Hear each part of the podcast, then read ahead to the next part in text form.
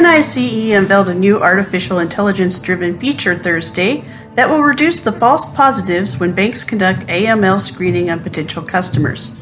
False positives account for roughly 99% of alerts when screening against sanction lists for AML, said Adam McLaughlin, Global Head of Strategy and Marketing at NICE.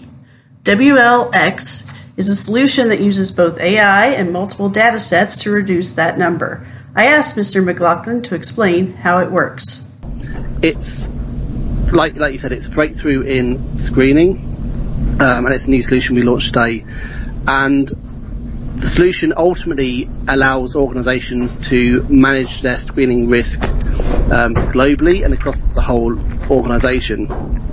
So what it allows organisations to do is to take in multiple data sources. So historically and legacy screening solutions will often just look at one data source, so one list source which looks at PEPs, which is politically exposed persons, and sanctions risk. So this is risks where countries, governments will put sanctions and restrictions on either countries or individuals or corporates, stating that these entities, individuals or countries cannot deal in US dollars or euros or other things. So, you know, this is a government dictated list saying that banks cannot deal with these individuals or people. So legacy systems very much deal with historic lists, and it's very structured in terms of the data that they get.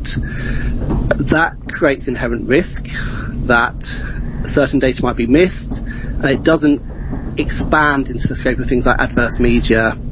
It doesn't often expand into things like ships. So some ships can be sanctioned because they can come from a sanctioned country, for example, like Syria or Yemen.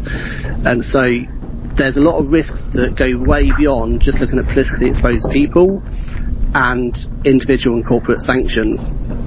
And we've broken down those barriers to that risk by integrating multiple data sources, both, you know, open source and premium data sources, into our screening solution. So it gives the regulated organisation the power to screen across multiple data lists, you know, both structured and unstructured, which gives them a lot more control over managing their risk as an organisation. It says you're using biometrics as well in this solution and AI? Yeah, absolutely. So I think historically with, again, you know, looking at legacy screen solutions, and one thing I'd like to sort of highlight is transaction monitoring and KYC procedures, you know, a part of an AML program. Those systems have already come into the world of AI, so they're already utilising AI and analytics to help enhance their detection and help make sure that what they're detecting is accurate and precise. But screening has often lagged behind, so screening solutions legacy have often not integrated this new technology to help enhance their screening sort of accuracy. And so what we've done, we've infused within the core of the platform WLX, we've infused AI to help make sure that what's being screened and the data that's coming into the system, we're able to accurately assess the right people. We're able to make sure that the people we're screening against and the hits we're getting are the same person.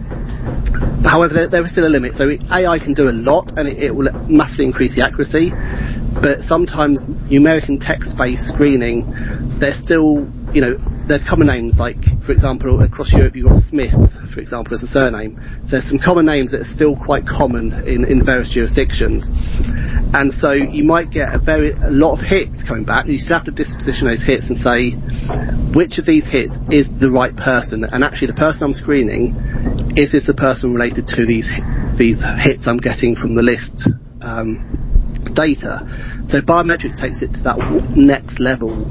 So if you have a passport or a driving license or some photographic information of that customer that you're screening against, you can feed that into the system, and it will check against a list of photographs, and these photographs are photographs of political people, so they might either be direct politicians or they might be family members of politicians.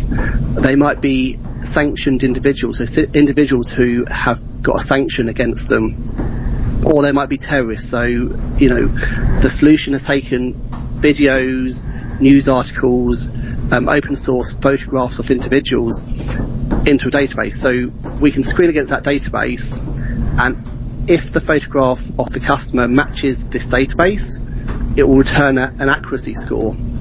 And so what that can do is take the alphanumeric hit that you've got and give very good precision that the person you're looking at is exactly the right person, because you're matching against photograph as well as alphanumeric text. Okay.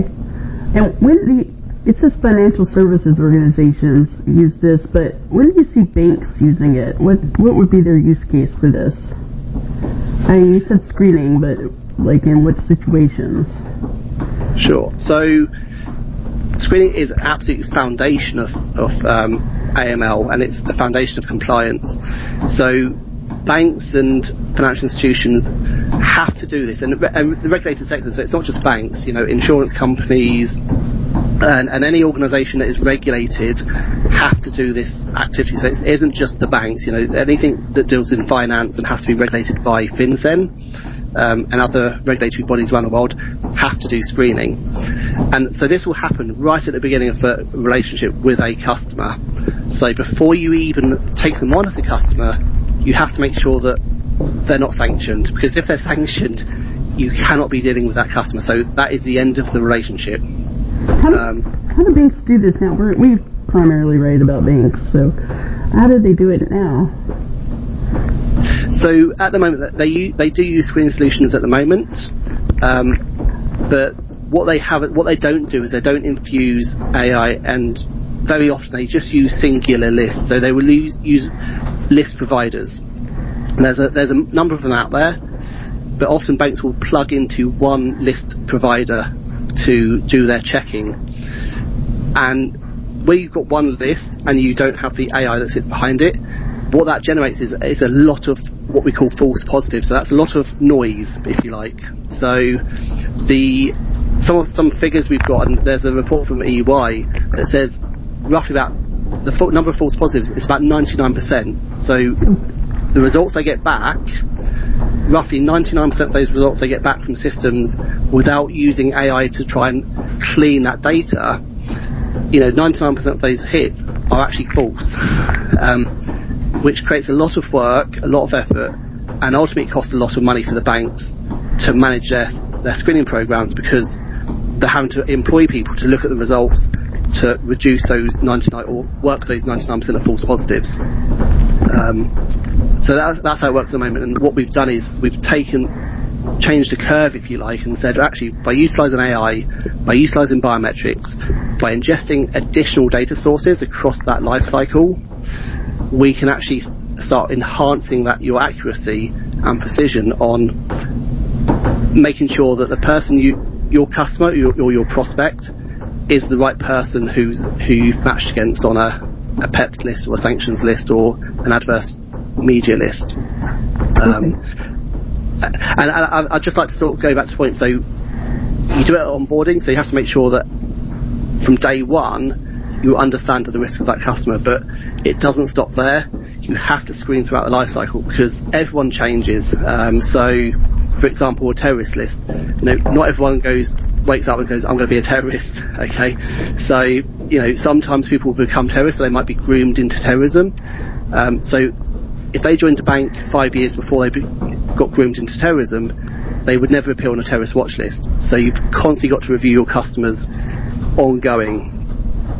So there has to be a way to do it in almost real time. So lists change all the time, sanctions change all the time, so governments change their sanctions lists and who's sanctioned, sometimes on a daily basis, and also news changes. So if someone becomes a criminal, or someone gets convicted of corruption, or someone becomes a political person, so someone gets appointed as a minister or within government, that can change on a daily basis. So you have to have a way to not only check them at onboarding, but throughout that entire life cycle. So you need a way to do end-to-end management of that customer, and this allows you to do that.